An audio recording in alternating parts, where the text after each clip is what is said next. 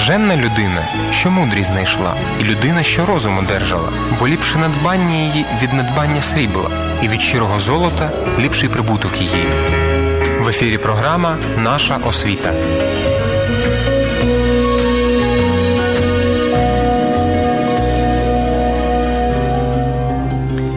Доброго ран... Доброго дня, шановні друзі. Раді вітати вас на хвилях Світлого радіо Еммануїл.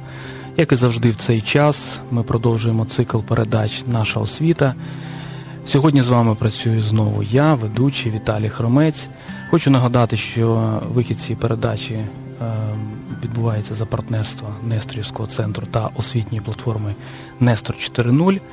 Сьогодні ми вирішили поспілкуватися і поміркувати над одним євангельським парафразом. «Ідіть і навчіть всі народи». В цьому допоможе мені сьогодні наш гість В'ячеслав Горшков. Хочу відразу сказати, що це експерт Несторівського центру, наш колега. Доброго дня, В'ячеслав. Доброго дня. До речі, хочу розпочати, знаєте що? З апострофа.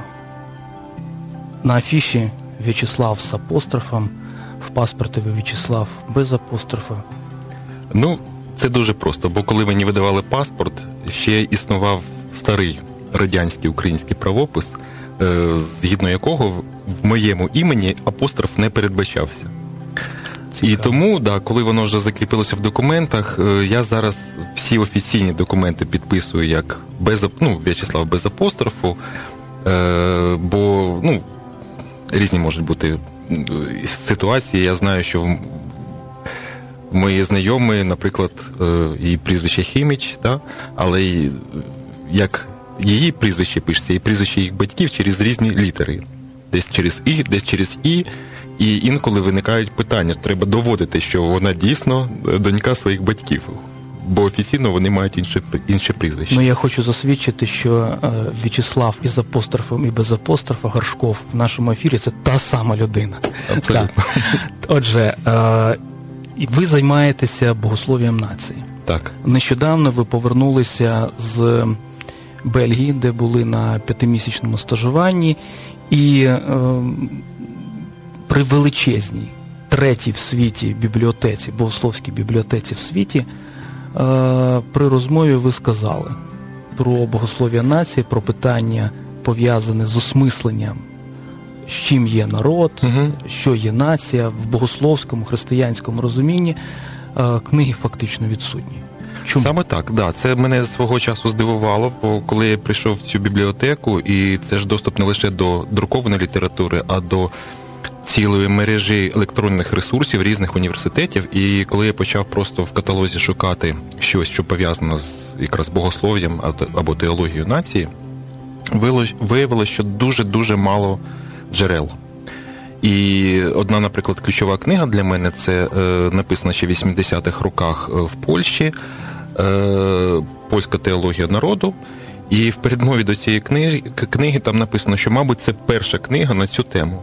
Тобто е, на якісь е, пов'язані з богослов'ям нації теми е, там, про, ну, стосовно націоналізму дуже багато джерел. А ось виявляється, що досліджується, наприклад, навіть християнами, е, націоналізм, е, різні форми, е, скажімо так, національних егоїзмів, там, шовінізм, е, там, практики, там, расизму, антисемітизму і таке інше. Але е, саме богослов'я, яке б осмислювало явище нації в, в богословському контексті з точки зору Біблії, таких джерел виявляється дуже-дуже небагато. Тобто ця тема, вона ну, просто як, як біла пляма на богословській мапі християнства. Цікава річ, що ми в розмові з, в цій студії з отцем Кирилом Говоруном договорилися до того, що виявилося, що богослов'я належить до природи церкви. А чому? Тому що є... Богослов'я – це мова спілкування людей з людьми, uh-huh. і громада, церква не може бути без спілкування людей з людьми. І е, з однієї сторони, ви кажете, що немає книг, які осмислюють цей процес, а те, той вірш, той, той вірш з священного писання, який ми часто цитуємо як велике доручення народів, ідіть і навчіть. Угу. Велике доручення Ісуса да. Христа, обмовився, ідіть і навчіть всі народи, ось навчіть і народи. От давайте поміркуємо, угу. що означає з точки зору е, біблійного вчення навчіть, і чому треба вчити народи, угу. а не просто окремої людини. Да, це цікавий момент, бо, на мою думку, ця от прогалина стосовно богослов'я нації, вона пов'язана з декількома, е, тобто є декілька причин, які на це вплинули, на те, що ця тема просто не досліджена достатньо. З одного боку, християнство, воно, особливо в останній час, воно стало дуже індивідуалістичним. Ми чудово е- розібралися з тим, як людина може спілкуватися з іншою людиною, як людина може спілкуватися з Богом. Тобто по лінії я, Бог, я, ти, я, він. Але ми не дуже розуміємо, як е- ми можемо взаємодіяти з іншими спільнотами як спільнота. Угу. Не як я один окремий християнин, а я як е, церква, та? Як народ Божий. Як я можу спілкуватись там з представниками інших народів. Тобто ця тема, вона не розкрита. З іншого боку, причина от, е, та, е, такого я бачу в тому, що дуже рано е, християнство, воно було інфіковано імперським підходом. А це впливає на міжнародні стосунки. Тобто імперія, вона намагається все уніфікувати, все довести до якогось спільного знаменника або нав'язати якусь модель стосунків між різними спільнотами. І християнство, коли стало імперською церквою, воно фактично, ну, можливо так непомітно для себе, зрадило власній ідентичності. Тобто там багато, ну, наприклад, да, яскравий такий приклад пов'язаний з Біблією, коли Христос каже, дізнається, що ви мої учні, коли любов між вами, а пізніше ми бачимо там вже там, четвертого і пізніше століть, людина не оцінювала іншу людину християнина на, на підставі того, як ця людина проявляє любов, а на підставі того, як вона формулює своє віровчення. Яке кредо воно використовує? Чи є там е, філіоква, чи немає, чи визнає, наприклад, Трійцю, чи визнає Божественність Христа і таке інше. Тобто ми дуже захопились е, таким підходом, який був нав'язаний якраз е, імперією. Це було пов'язано з е, певним імператором Юстиніаном, якраз отець Кирило Говорун про це згадує в своїх книжках. І так сталося, що це е, такий підхід, він також впливав, е, імперський підхід також впливав на, е, на, на окремі спільноти.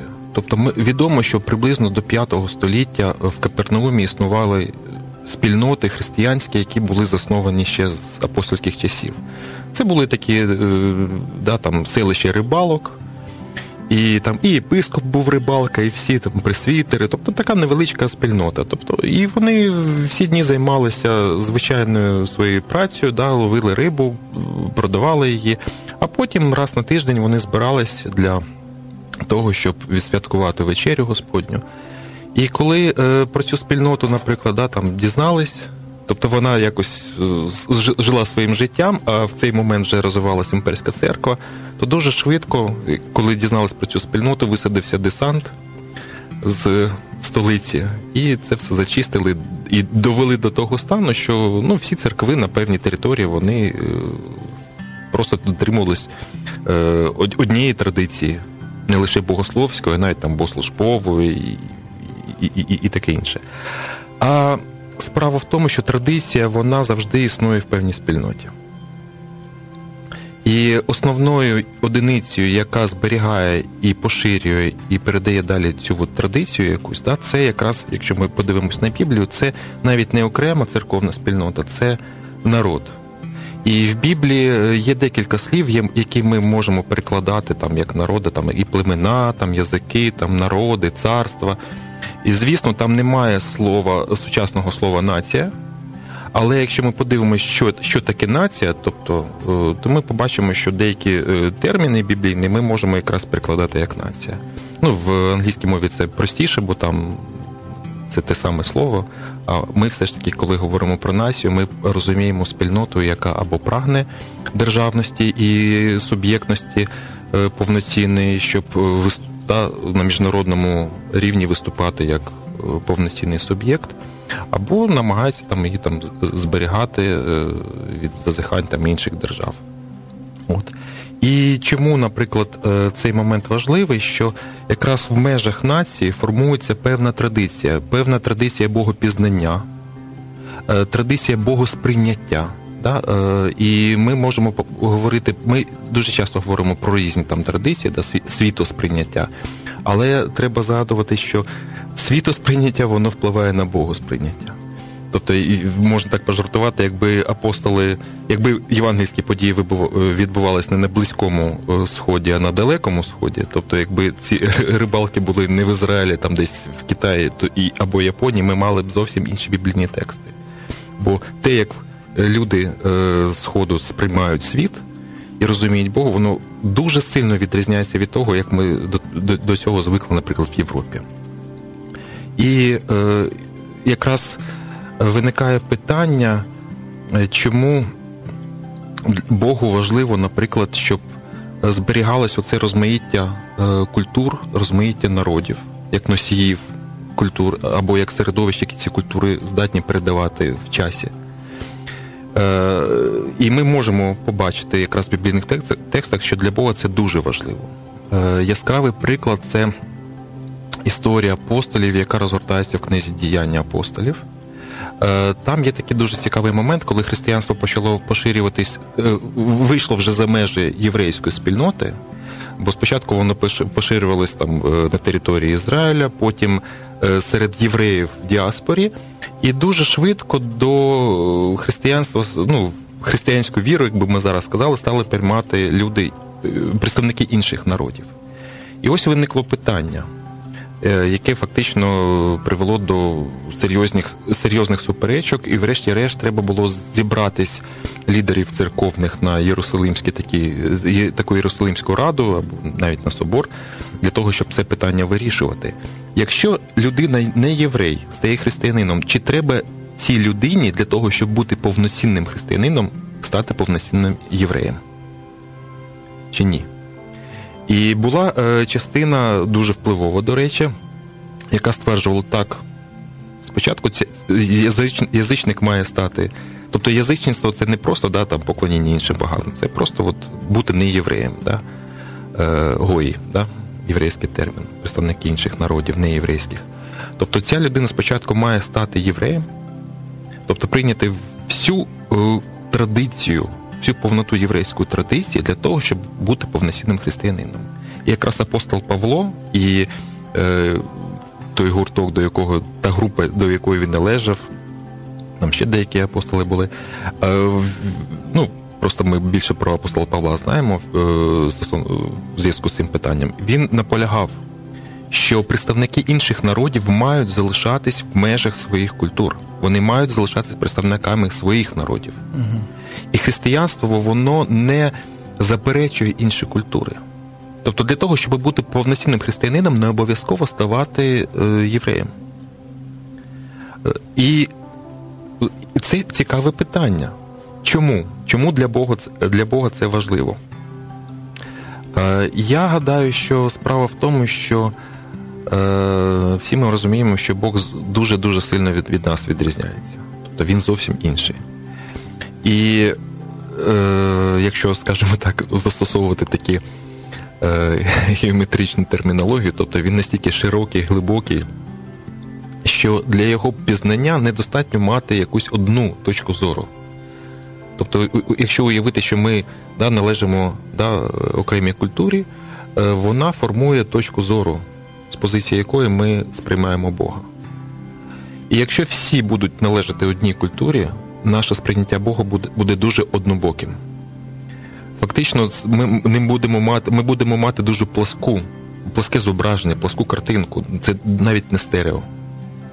Да, е, коли зараз можна прийти в кінотеатр, там, вдягаєш спеціальні там, окуляри, і ти бачиш вже не пласкі екрани, там три Д, там чотири Д і таке інше. Так от, Бога треба пізнавати з різних боків. А для того, а для цього, щоб були різні точки зору, мають бути різні традиції богосприйняття, які якраз пов'язані з конкретними культурами. Культури зберігаються в межах окремих народів, націй. Тому це от національне розмаїття, воно якраз забезпечує е, богопізнання з усіх, з різних сторін, з різних точок зору. І якщо да, представники різних народів, кожен свої, свої точки зору пізнає Бога, вони накопичують унікальний е, досвід богопізнання, який обов'язково відображається в національній культурі, який відображається в е, соціально-політичному житті нації, е, бо які закони да, от, виписуються, да, на, наскільки в цих законах відображається оце от богопізнання. Тобто, якщо ми стверджуємо, що Бог є любов, це має, наприклад, відображатись в практичному житті не, не окремої людини, а спільноти, до якої вона належить, має відображати в житті нації. Якщо воно відображається, воно це нормально, якщо воно закріплюється, наприклад, на законодавчому рівні. Тобто ми ж не просто вчимо там, людей там, поважати старих, там, немічних, допомагати їм, а є певні програми там, державні, да, там, соціальної допомоги, соціального захисту, або закон, який, законодавство, яке чітко вказує, що є добро, що є зло. І уява про те, що є добро, що є зло, воно ж не виводиться там, не знаю, там, з, з якоїсь там фізики, та, там, з, а воно виводиться якраз е, з таких е, речей, які дуже сильно пов'язані якраз з світоглядними питаннями. І, в принципі, воно в, в, врешті-решт е, коріння доходять до релігійних поглядів. Ваше розмірковання мене наштовхнуло на кілька паралелей. Тобто, з однієї сторони, Христос, будучи євреєм, за своїм народженням, говорить, ідіть і навчіть всі народи, не говорить, ідіть і зробіть всіх євреями. Угу. Так? Друге, це боротьба між апостолами. І з іншої сторони ми бачимо послання, яке називається до євреїв, до коринтян, там. І, тобто ми бачимо, що є послання до конкретних спільнот, до народів або протонародів, да, якщо ми говоримо про якісь е, згромадження в великих містах. Так? І е, досвід з іншої сторони такої глобальної місії, християнської глобальної місії дев'ятнадцятого, початку двадцятого, mm-hmm. другої половини двадцятого століття, коли місіонери приходили і, і були такі фактично три етапи. Перше, коли місіонери приходили, британці, вони, вони е, на британський манер будували церковне життя, угу. вони на британський манер вчили людей, і фактично вони робили британцями навернених там е, ін, індійців, інду, ну, індусів, так, там, африканців. Е, був другий період, коли було усвідомлення, що щось тут не спрацьовує. І, да, і, і, і це призводило до конфронтації всередині, mm-hmm. всередині уже національ... не християн, да, але індусів. Саме так. От. І друге, це коли брали людину з, з цього згромадження, відправляли на, на навчання на, на Захід, і вона поверталася і мала би. Mm-hmm. Да, і констатували, що вона, починає, вона стала більшим британцем, більшим американцем, ніж, ніж, ніж, була, ніж той, ну, фактично, американець чи британець за народженням. І, власне, з'явився третій, парі, ну, третій такий от аспект місії, що ми повинні з однієї сторони, приїжджаючи на місію, плекати місцевих а, пасторів, служителів, священників, намагатися їх вчити в цьому контексті, щоб вони не відривалися від цього контексту. І для того, щоб, знову ж таки, священники, пастори, ну, служителі, вони були разом з тим народом, угу. та, з якого, з якого вони, вони пішли.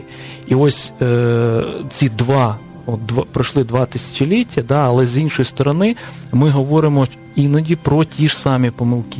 Але з іншої сторони виникає все одно питання, чому, про це ж майже ніхто, ніде ні, і, і, і ніхто не говорить, чому для Бога народ є одиниця, саме, якій [S2] Uh-huh. [S1] Потрібно проповідувати. Тобто не людина, не, не держава, [S2] Так. [S1] Не імперія, а народ – одиниця, якій потрібно проповідувати, яку треба вчити, [S2] Uh-huh. [S1] Говорить Христос. Я, я це пов'язую саме з питанням культури. Бо навіть сучасне розуміння нації, воно, тобто нація це не просто якась спільнота, а вона має відрізнятися від інших спільнот саме культурно. Вона має довести, що вона унікальна. Да, коли говорять, там, наприклад, да, там, про з Росії, да, що там росіяни, білоруси, українці – це один, один народ, то ми можемо сказати, вибачте, це не так. Бо ось є окрема українська культура, є окрема білоруська культура, а ви там, росіяни, самі розбираєтеся, яка ваша культура російська. От. І е, якраз е, оці всі культурні моменти, е, від, е, що пропонується, що християнство, воно як насіння має впасти на ґрунт культури. Угу. Воно не має цю культуру зруйнувати, воно має висловити розуміння Бога і або откровення про Бога засоби саме цієї культури. І якраз от дійсно, на жаль, що в місіонерській практиці таких от прикладів яскравих, справжніх місіонерів, які приходили там до якогось народу і з глибокою повагою до їхньої культури, було не так багато. Якщо от вже згадувати британців, яскравий приклад Хадсона Тейлора, коли, який один з найперш, з перших, який пішов в континентальний Китай, бо переважно британці вони проповідували на узбережжі, на узбережжі там, де були великі ці порти, торгові такі центри. А він якраз пішов вглуб Китаю, і він фактично був людиною скандальною. Не через те, що він там конфліктний, він просто е, розривав всі шаблони. Бо він досконало вивчив китайську мову, е, глибоко досліджував китайську культуру, і він зняв з себе оцей британський костюм і вдягнувся як китаєць. І це привело до того, що китайці сприймали його як свого, а британці дивилися на нього як на якогось там дивака. І через це в нього були проблеми вплоть до фінансових. Бо не кожна людина хотіла підтримувати такого дивакуватого місіонера. Але китайці сприймали його за свого. Вони не сприймали його як чужинця, який прийшов і руйнує їхню культуру. Бо ми знаємо, що багато випадків в різних країнах, де після початку місії через деякий час відбувались повстання проти місії. Бо, вони, бо місцеві е, правителі... Вони спочатку ну, дуже так радо да, вітали цих місіонерів, а потім, коли бачили, що через їхню діяльність руйнується культура національна, е, якісь там традиції вікові. І я хочу сказати, що це не традиції, які пов'язані, наприклад, з ідолопоклонством. Щось більш важливе, важливе да, там, ставлення там, до людей, там, да, там, до старших, до молодших. Тобто в народах там... Не треба думати, що тільки європейці знають, що таке повага до слабкого. Це присутньо в різних культурах. Так от, коли місцеві культури руйнувались, були жорстокі повстання, місіонерів або вбивали, або виганяли, або деякі країни, як Японія, зачиняли свої двері від європейців на століття. Інший приклад – це Ніколай Японський. Це е, російський місіонер в Японії, який фактично наодинці працював, до, і він потрапив до Японії ще коли країна була закрита і не можна було проповідувати. Він присвятив багато років для того, щоб вивчити досконало японську мову, японську культуру.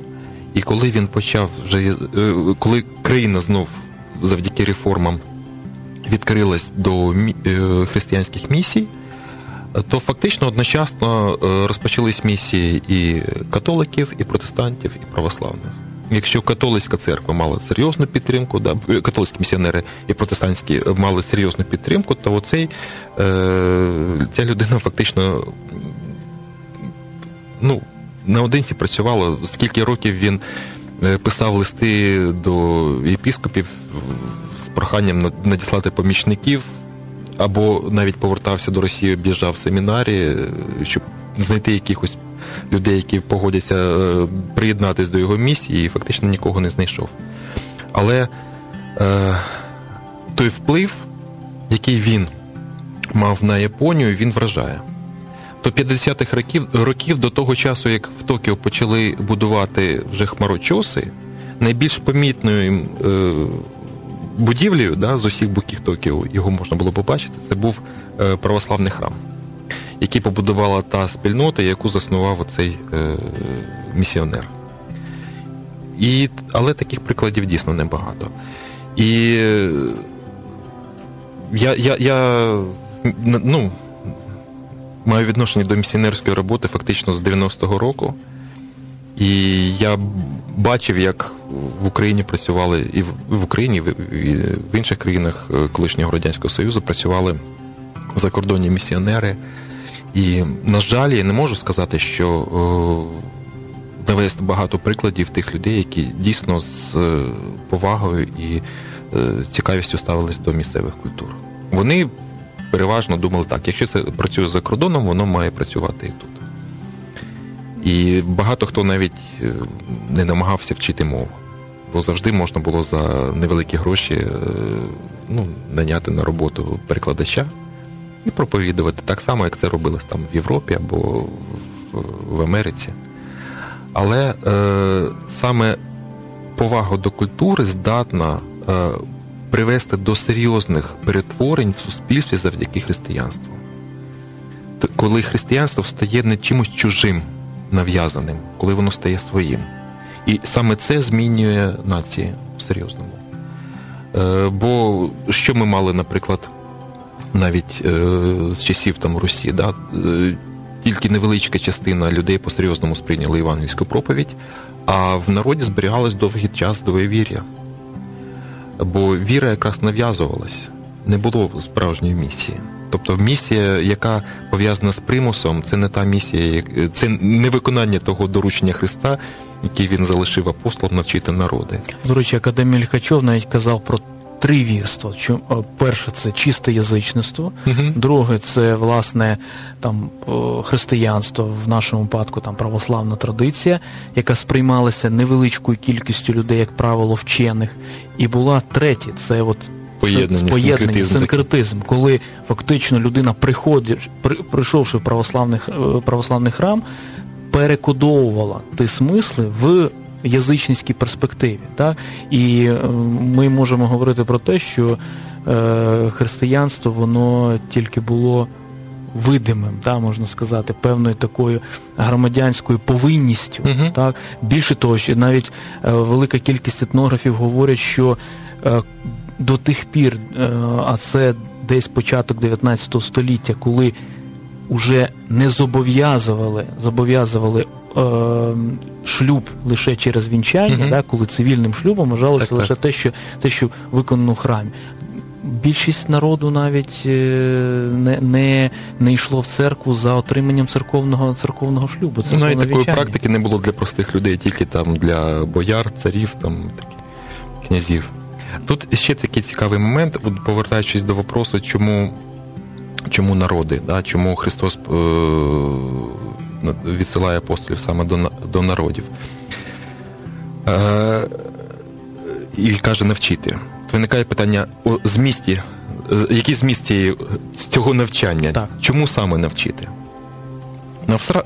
Насправді, коли ми говоримо про християнство, то е, все, чому вчив Христос, це правильним стосункам.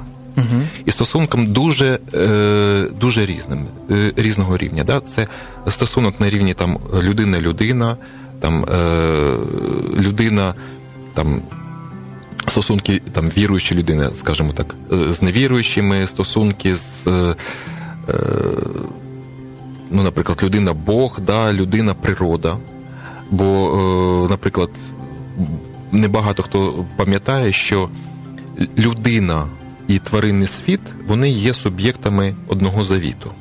Тобто той завіт, який укладав Бог з Ноєм, за ініціативи якраз Бога.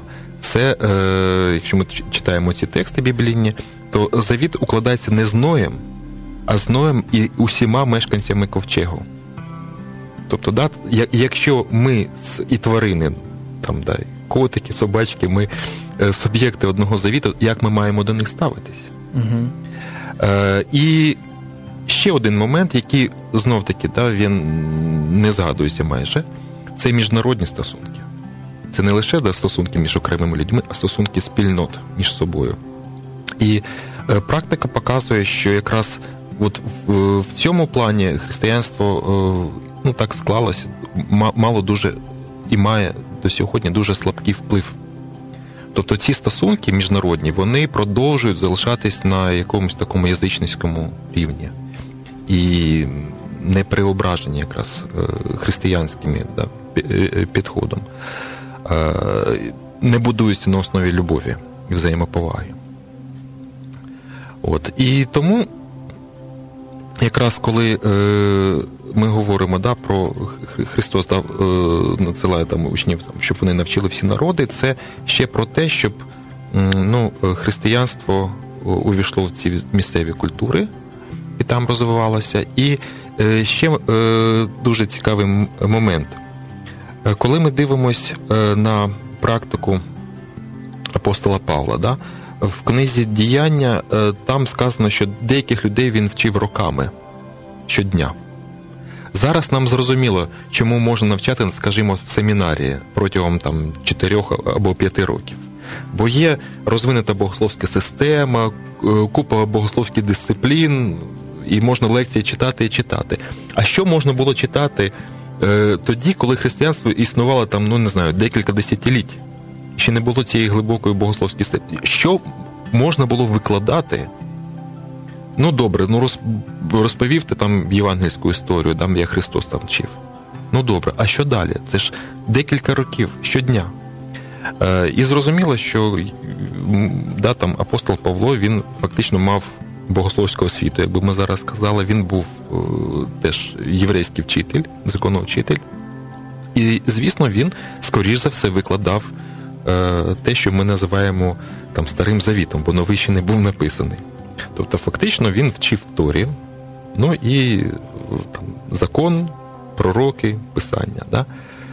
Але якщо ми подивимось на зміст Старого Завіту, він про що? А там дуже багато якраз того, що пов'язано з становленням єврейського народу. Коли дослідники націй говорять да, про е, до, е, приклади нації до модерного періоду, в першу чергу згадують якраз євреїв. Тобто вони приклад ну, майже е, ідеальної нації.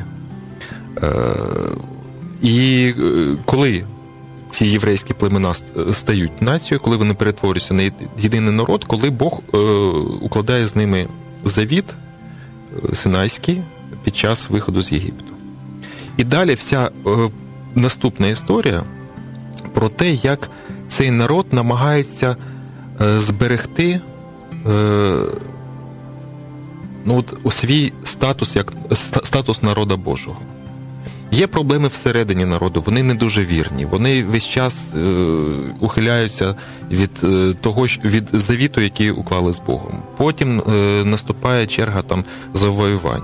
Тобто, і, і, якщо ми дивимося на е, історію, е, дохристиянську історію Ізраїля, то приблизно п'ятсот років вони мали повноцінну суб'єктність, решту п'ятсот років вони були під впливом інших держав і не мали Не, не, або взагалі не мало державності, або це була така неповноцінна державність.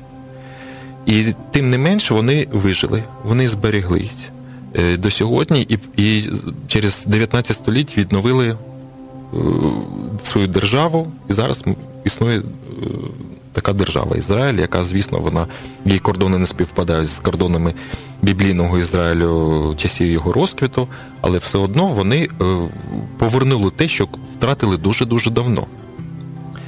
І якщо апостоли мали чомусь навчити інші народи, то якраз, мабуть, можливо, і, і мали вчити і тому, як бути нацією, і як зберігати себе, як не розчинитись.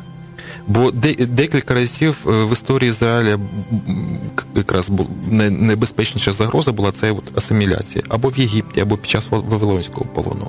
Вони просто могли зникнути. І якщо вчити народи, то вчити не лише там стосункам, які базуються на любові і різноплановим стосункам, а ще й вчити тому, як зберігати себе як націю, як розбудовувати себе як націю, як бути повноцінним суб'єктом міжнародних стосунків, як зберігати власну культуру, як через призму цієї культури сприймати Бога і набувати досвід Богопізнання і ділитися цим досвідом з іншими народами. Це зовсім інший принцип взаємодії між, міжнародної. Я пам'ятаю таку цікаву розмову з такою невеличкою християнською протестантською спільнотою в Білорусі, які е, виключно білорусомовні.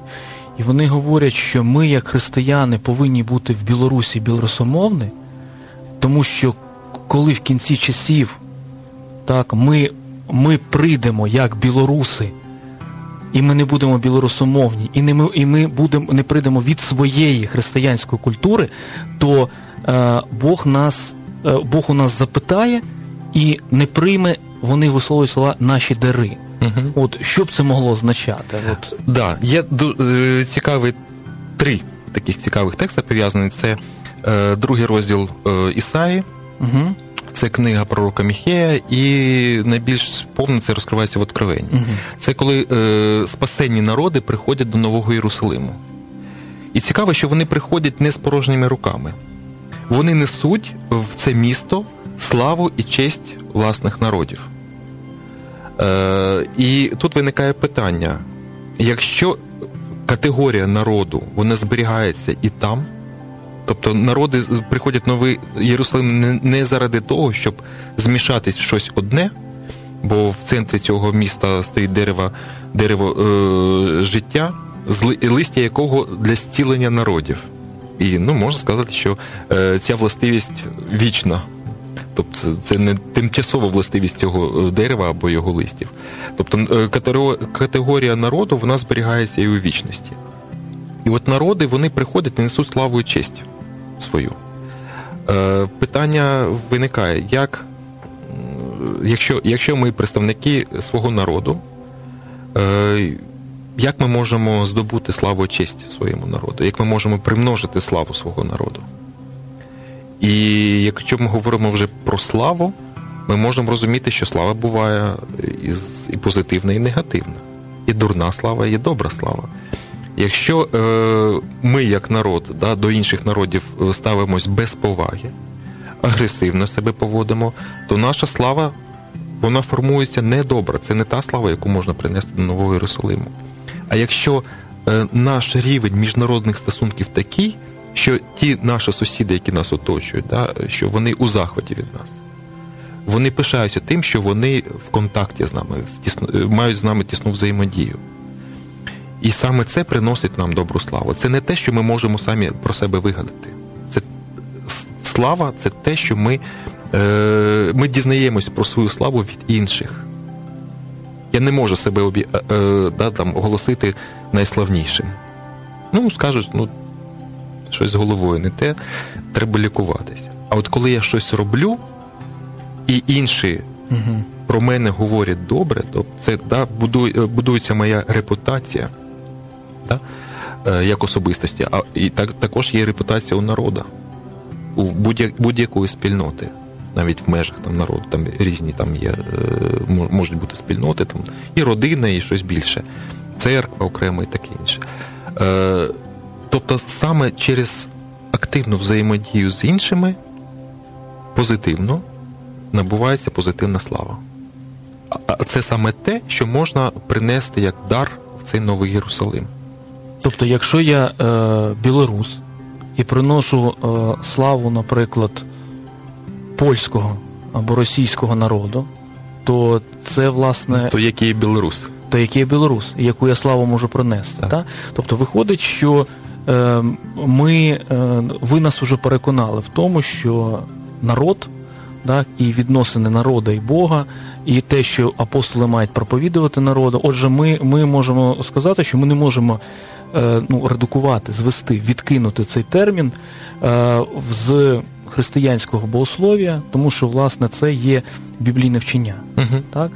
Е, часто, справді, ми, як християни, забуваємо і ми дуже персоніфікуємо свої відносини, відносини з Богом, але якщо проводити паралелі між тим, що я є українцем, А з іншої сторони ми так само говоримо, що ми приналежні до народу Божого, народу Божого. Тобто як корелюється між собою моя національна приналежність uh-huh. і приналежність до того, що називається народом Божим?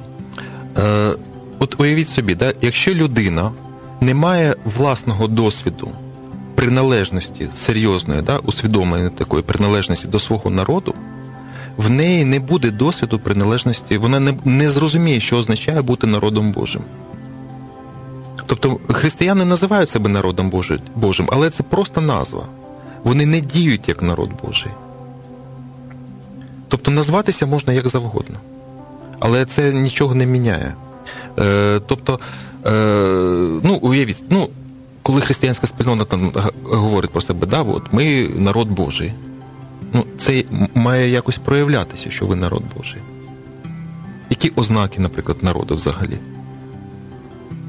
Що означає бути народом?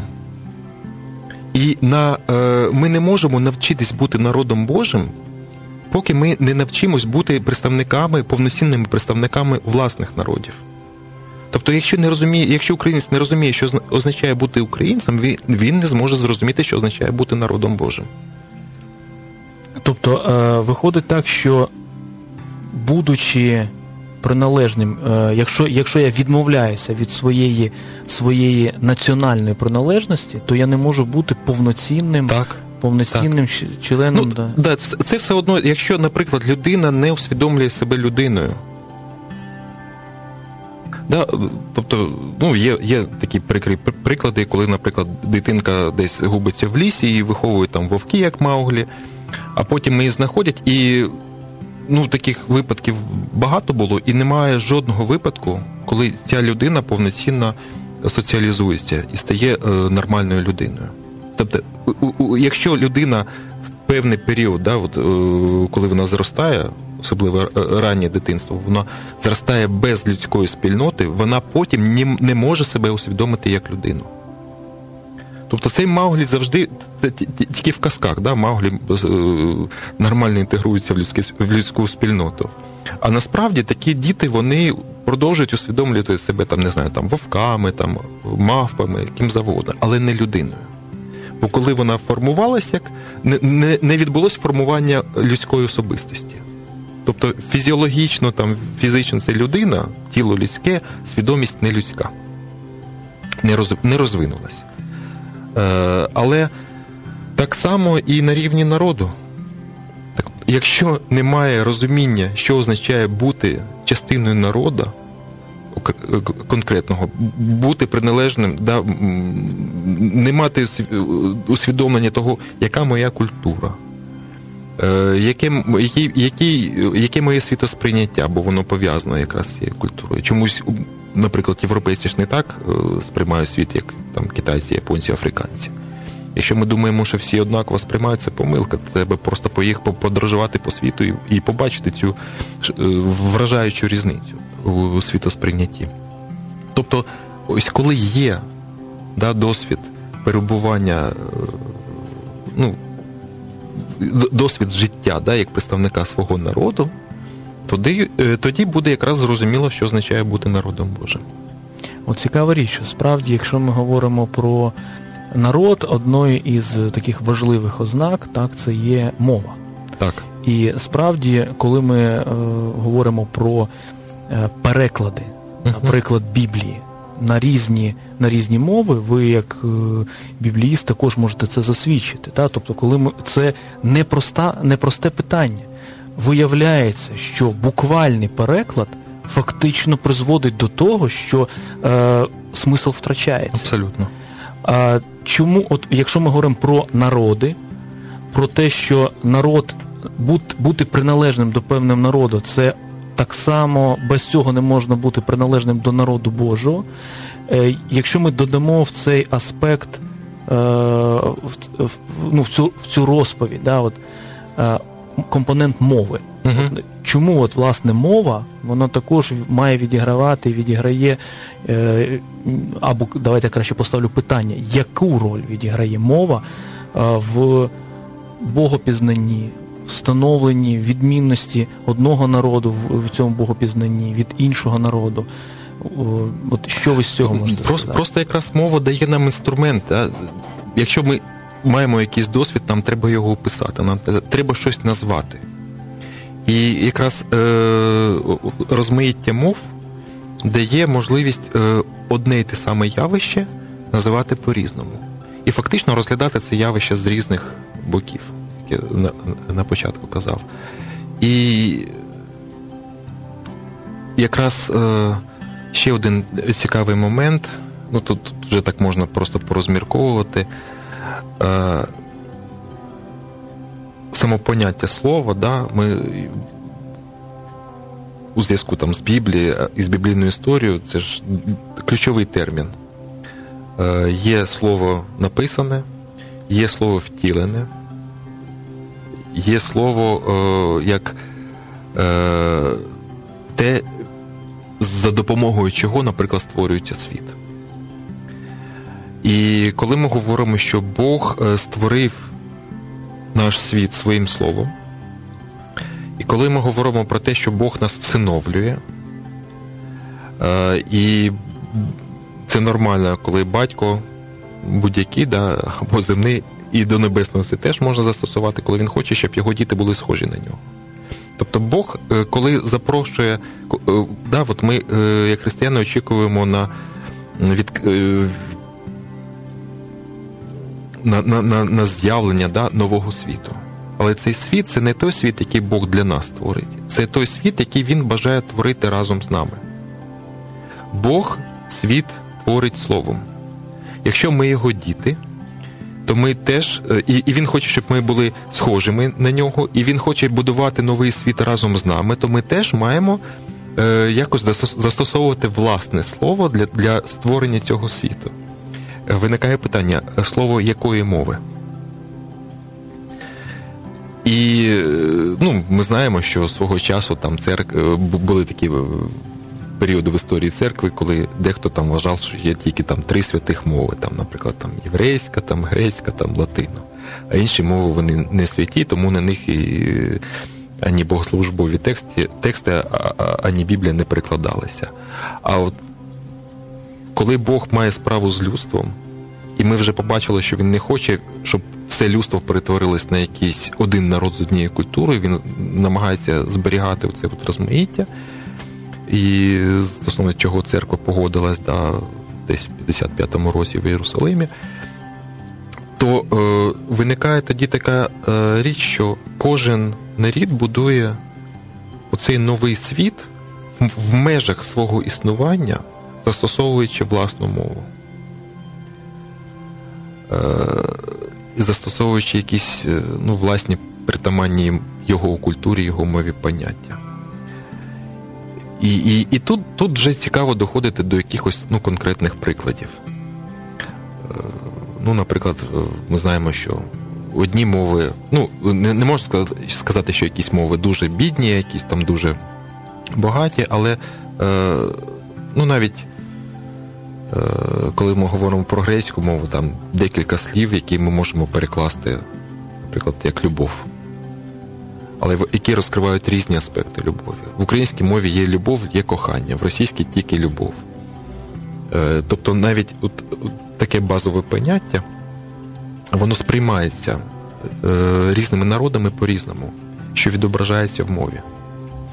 Або поняття там, ну, теж якісь там, там дружба, повага, е, там, гідність. Тобто, якщо ми розбираємо, да, етимологію цих слів, то походження цих слів в різних культурах, воно розкриває різні аспекти якихось таких важливих понять. І коли ми взаємодіємо з іншими народами, дивимося, як вони ці е, речі описують, називають, це збагачує наше розуміння тих самих речей. Ми інколи можемо навіть запозичувати іншомовні слова, додавати їх до своєї мови, а іноді ми можемо зберігати власні слова, але, ну, розширяти їх смисл, їхню глибину. Це дуже такий цікавий і живий процес, який весь час відбувається, коли різні культури, різні, різні народи взаємодіють один з одним. І воно працює на взаємозбагачення. На жаль, на жаль, на жаль, наш час добігає до кінця. Цікаво вийшло спілкування. Ми повертаємо до християнського вжитку, до богословського вжитку, а виявляється, цей, цей концепт, він є глибоко біблійний, поняття народу. І я думаю, що ще потрібно не один раз зустрітися в цій студії для того, щоб розкрити всі його аспекти. Ну, сьогодні ми маємо завершувати нашу програму. Хочу нагадати нашим радіослухачам, що сьогодні в студії з нами був В'ячеслав Горшков, і ми хотіли трішки поговорити про богослов'я нації. Дякую вам, дякую вам. Дякую.